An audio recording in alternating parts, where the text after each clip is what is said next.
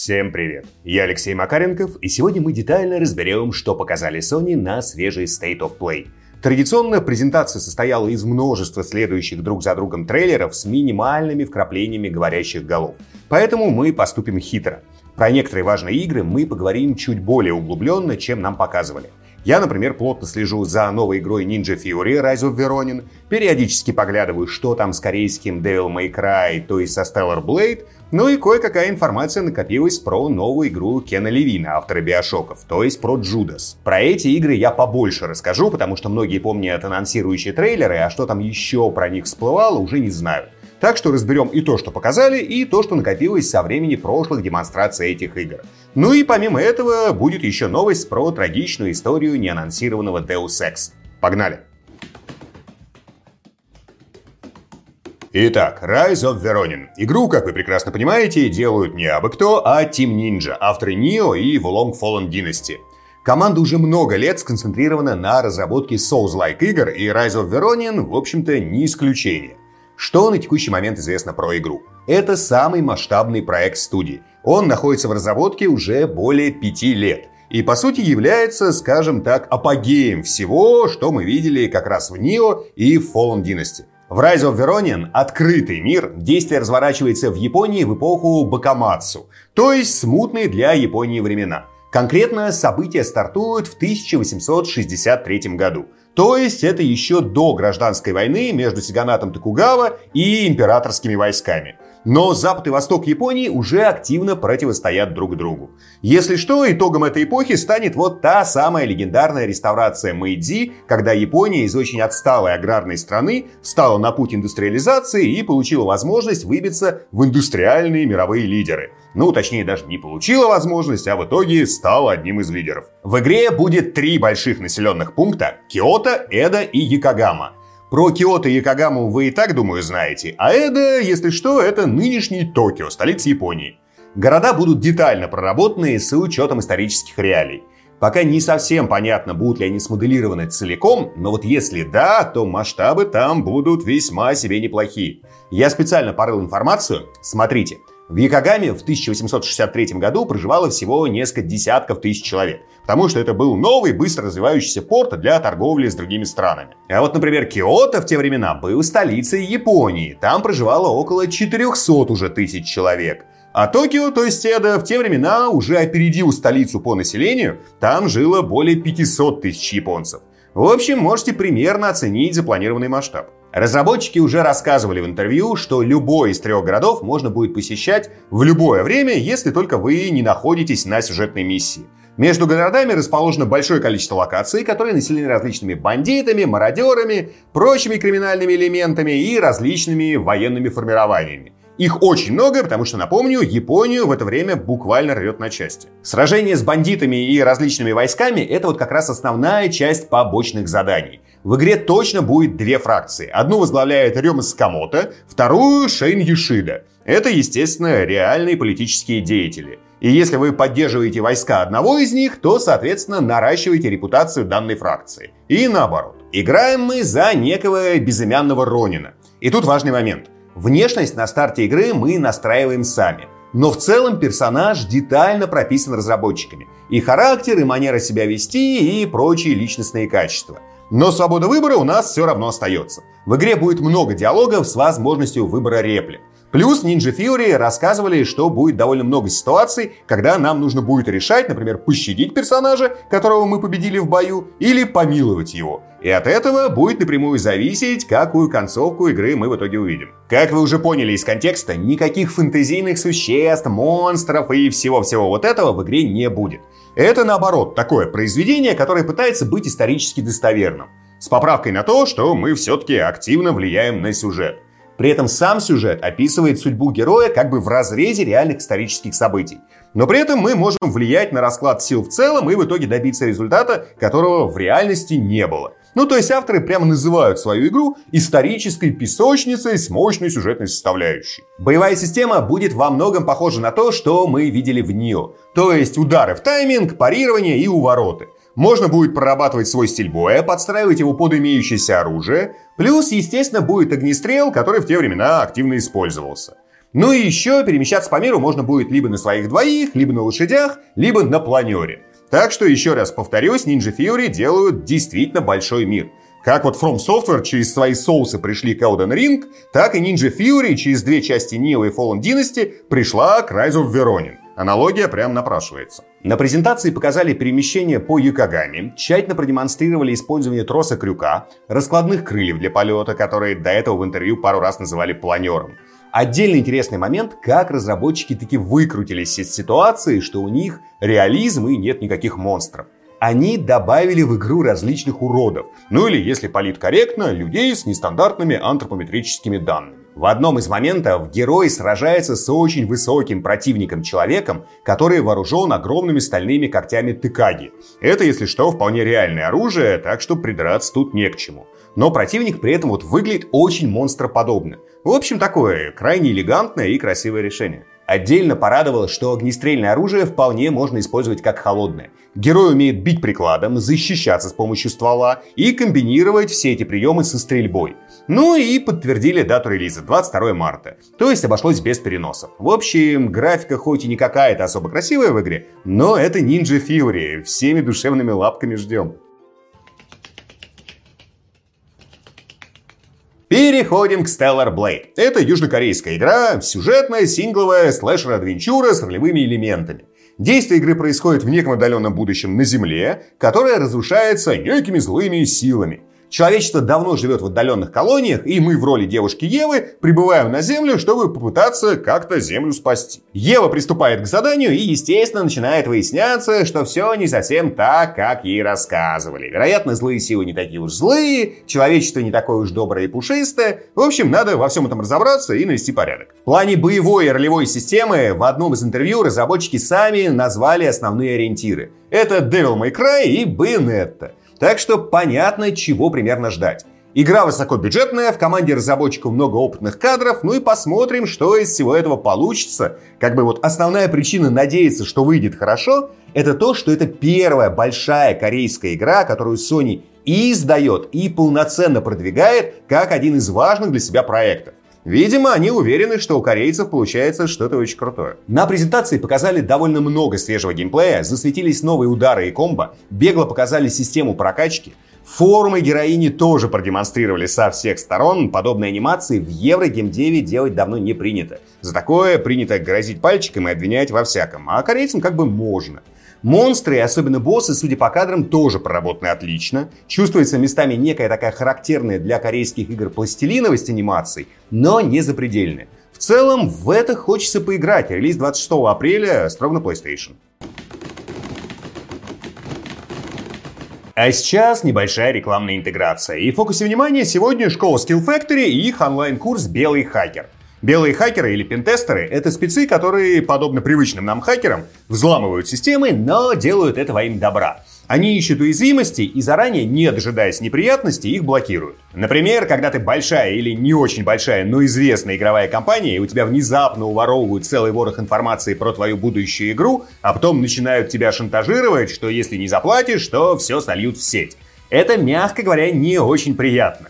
А если потом данные таки оказываются в интернете, это еще более грустно. В таких случаях разработчикам иногда приходится даже переписывать сюжет проекта. Подобные случаи мы с вами не раз разбирали. На курсе «Белый хакер» детально учат этой весьма востребованной профессии – вы будете отрабатывать навыки взлома и защиты на виртуальных машинах, освоите скриптинг на SQL и кодинг на Python, изучите базовые принципы создания защит на Windows и Linux, поучаствуйте в реальных спортивных соревнованиях на взлом и защиту, сформируйте портфолио, в общем, освоите все основные навыки, необходимые пентестеру. Причем очень многое вы будете изучать, решая задачи партнеров Skill Factory, то есть реальных потенциальных работодателей. Ну и разумеется, школа помогает с трудоустройством. Обучение длится 13 месяцев, а устроиться джуном можно уже с 6 месяца обучения. Детально узнать про курс «Белый хакер» можно по ссылочке в описании, а по промокоду Макаренков действует скидка 45%. Не пропустите. Конец рекламной интеграции и погнали дальше.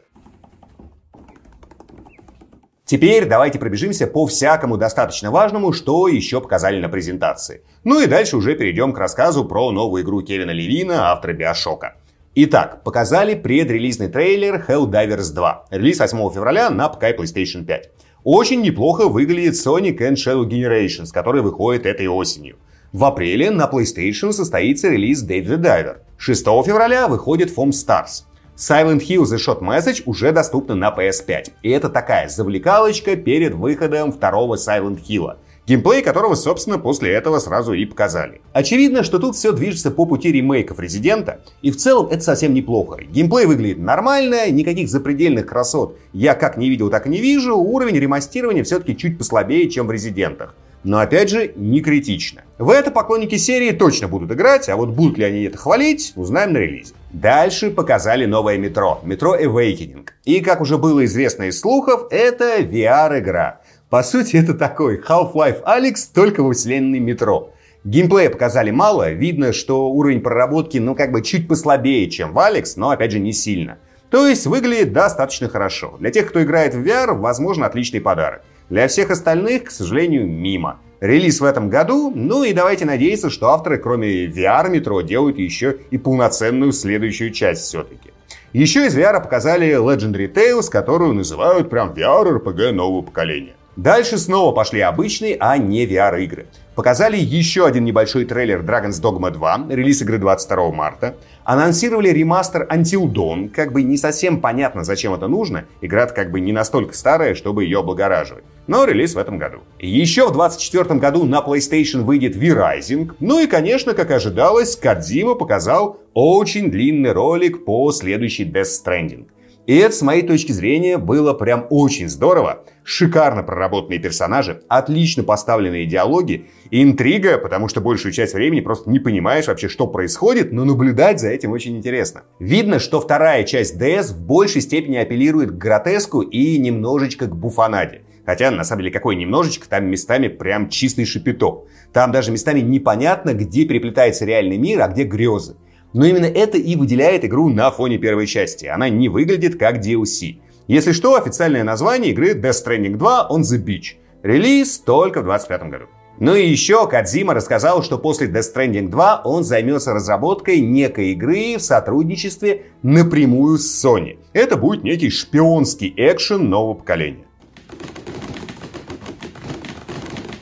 Следующая важная игра — Джудас, Иуда. Напомню, что это новая игра Кена Левина, автора Биошоков. Ну и, соответственно, его нынешней студии Ghost Story Games. Это вот та самая игра, которая несколько лет назад попала в производственный ад, долго из него выбиралась, ну и вот, наконец, движется уже к релизу. Про проект известно не так уж много, но кое-какая информация есть. Итак, если максимально просто, это как бы биошок в космосе. Действие происходит на разрушающемся космическом корабле, и нам в роли героини нужно с этого корабля выбраться или предотвратить его гибель. Геймплейно Джудас, как и Биошоки, это шутер с небольшим набором ролевых элементов и немножко с уклоном в Immersive Sim. Ключевой момент здесь — это взаимоотношения с различными персонажами. Систему Немезида из Middle Earth помните? Вот, в Иуде делают нечто похожее. Нам нужно будет постоянно договариваться, вступать в союзы, а зачастую и предавать различных героев. И отношение их к нам будет изменяться не только в связи с тем, как мы к ним относимся, но и как мы взаимодействуем с другими участниками и обитателями космического корабля. Название Иуда — это, если что, отсылка к библейскому Иуде. Иуда предал Христа, и в игре нам тоже нужно будет постоянно и довольно часто предавать, чтобы добиться своих целей. Библейских отсылок в целом запланировано много, так что они будут не только в названии. Игра более камерная, чем Биошоки, ну то есть у Левина не было мощностей и денег, которые у него были при разработке Биошоков, поэтому команда после вот всех этих производственных ходов сконцентрировалась на взаимосвязи героев в игре, а не на размахе и масштабе. Мир Джудас не слишком большой, это вот по сути только космический корабль. Но концентрация героев и событий на нем намного выше, чем была в Биошоках. И при этом разработчики намекнули, что за одно прохождение полностью понять мир игры не получится. Просто потому, что принимая одни решения, мы полностью обрубаем некоторые сюжетные линии и увидеть их получится только при следующих прохождениях. На презентации дату релиза, увы, не назвали, но показали чуть-чуть кадров геймплея и игровых сцен. Видно и окончательно стало понятно, что корабль это именно замкнутая, но очень плотная экосистема. Все персонажи детально прописаны и очень красиво задизайнены. Стилистика больше всего напоминает Bioshock Infinite. В общем, это красиво, и даже несмотря на то, что отсутствие вот биошоковских масштабов хорошо заметно, поиграть в это хочется. Собственно, на этом по презентации все. При этом Sony в самом конце анонсировали еще новый маленький State of Play, который пройдет 6 февраля. И он в основном будет посвящен седьмой финалке Rebirth.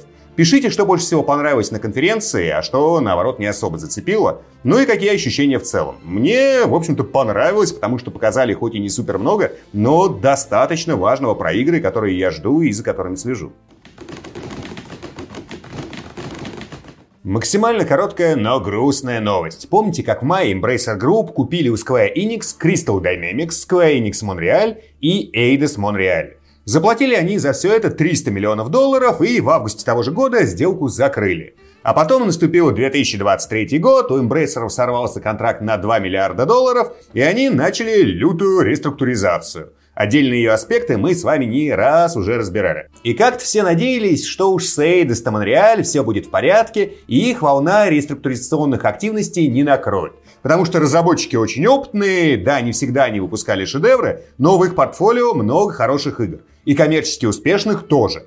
Но в итоге имбрейсеры добрались и до них. И попутно выяснилось интересное и одновременно печальное. По данным Джейсона Шрайера, Embracer отменили разработку следующей части Deus Ex, работы над которой шли уже около двух лет.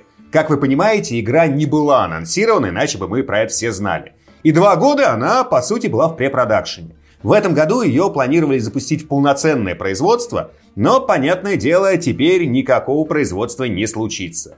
Из Эйдес Монреаль уволили 97 человек, это, если что, почти треть команды. Всего в Эйдес работало примерно 330 разработчиков. В общем, нового Deus Ex нам в обозримом будущем не видать. Оставшиеся сотрудники Эйдес Монреаль, опять же, по данным Шрайера, будут работать над какой-то там новой игрой по какой-то новой франшизе. Что это за игра, не ясно, но сути это особо не меняет. Приключения Адама Дженсона спущены в трубу. Кстати, логика в целом тут даже, к сожалению, понятна. И Human Revolution и Mankind Divided были коммерчески неуспешными проектами. И, видимо, импрессоры, когда с деньгами у них все было в порядке, были готовы рисковать и финансировать разработку игры просто вот по культовой франшизе. А в нынешней ситуации они режут все, что потенциально может провалиться. От этого объяснения, правда, ситуация менее грустной не становится. Спасибо большое за просмотр, а в комментариях сегодня давайте, естественно, разбирать презентацию Sony. Пишите, что понравилось, а что нет. Как в целом ощущение от презентации.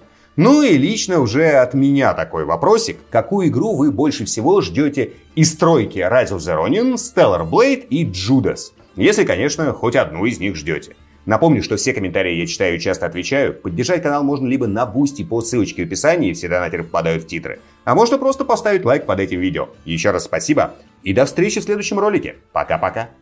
И напоминаю про скидки в Skillfactory, ссылочка и промокод в описании.